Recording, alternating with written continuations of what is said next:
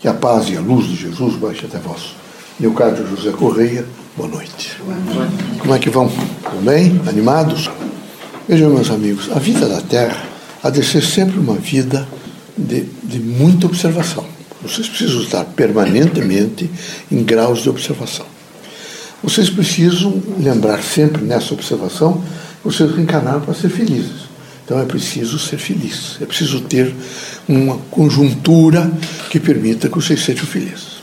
É horrível viver 60 anos, 70, 80 em graus de infelicidade, infelicidade, infelicidade, angústia, sofrimento. Não dá.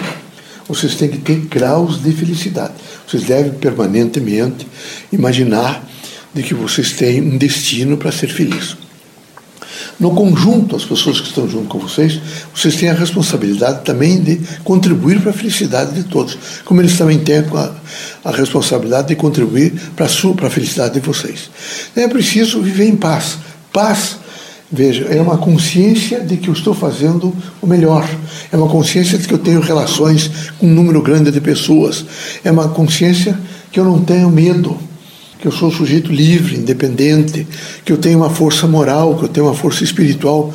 Então, é preciso, nessa dimensão do ser, vocês vivem a força estrutural do bem. Quem é que vive o bem? Quem tem consciência do bem. E aqui a vida da Terra necessita muito que mais pessoas comecem a pensar sobre o bem. O bem não é só vocês construir hospitais, escolas, prédios para caridade, não. Em primeiro lugar, é vocês terem a consciência de olhar para outra pessoa e imaginar que vocês podem traduzir para essa outra pessoa o que há de melhor em vocês. É fundamental isso. Em contrapartida, é necessário que vocês todos se consultem muito sobre o campo missionário de vocês. O que é que eu vim fazer à Terra? Qual é a minha característica aqui na Terra? Quais são os meus, meus desígnios aqui da Terra? O que é que eu tenho que fazer? É muito importante isso. Quando vocês se sentirem angustiados, deprimidos, o ideal seria vocês terem a coragem de entrar, por exemplo, no asilo de velhos. São depósitos públicos, meus amigos.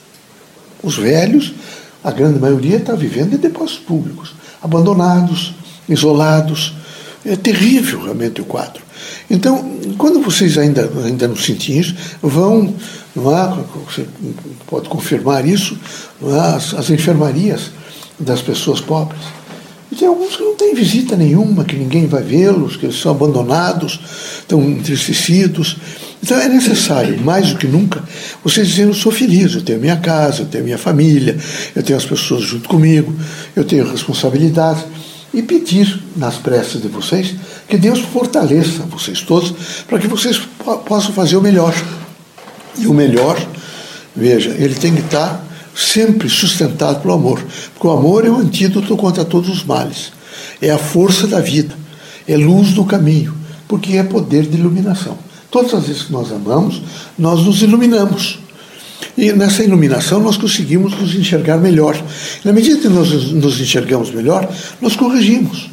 Veja, não há de maneira nenhuma no homem bom nenhum constrangimento. Mas no homem que quer o mal, no homem que nesse momento propõe destruir, no homem que avilta, que corrompe, há sempre uma força do mal. E era preciso que vocês todos fossem criaturas que estão construtivamente edificando um mundo melhor.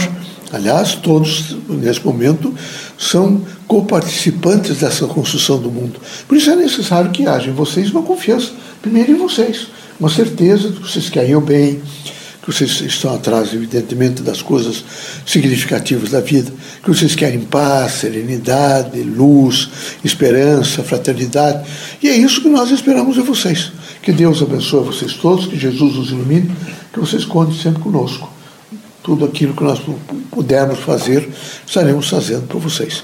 Queremos que vocês também façam tudo aquilo que vocês puderem fazer por vocês mesmos. Que fazer pelo próximo é fazer por vocês mesmos. Então tem que ter muita coragem, não é?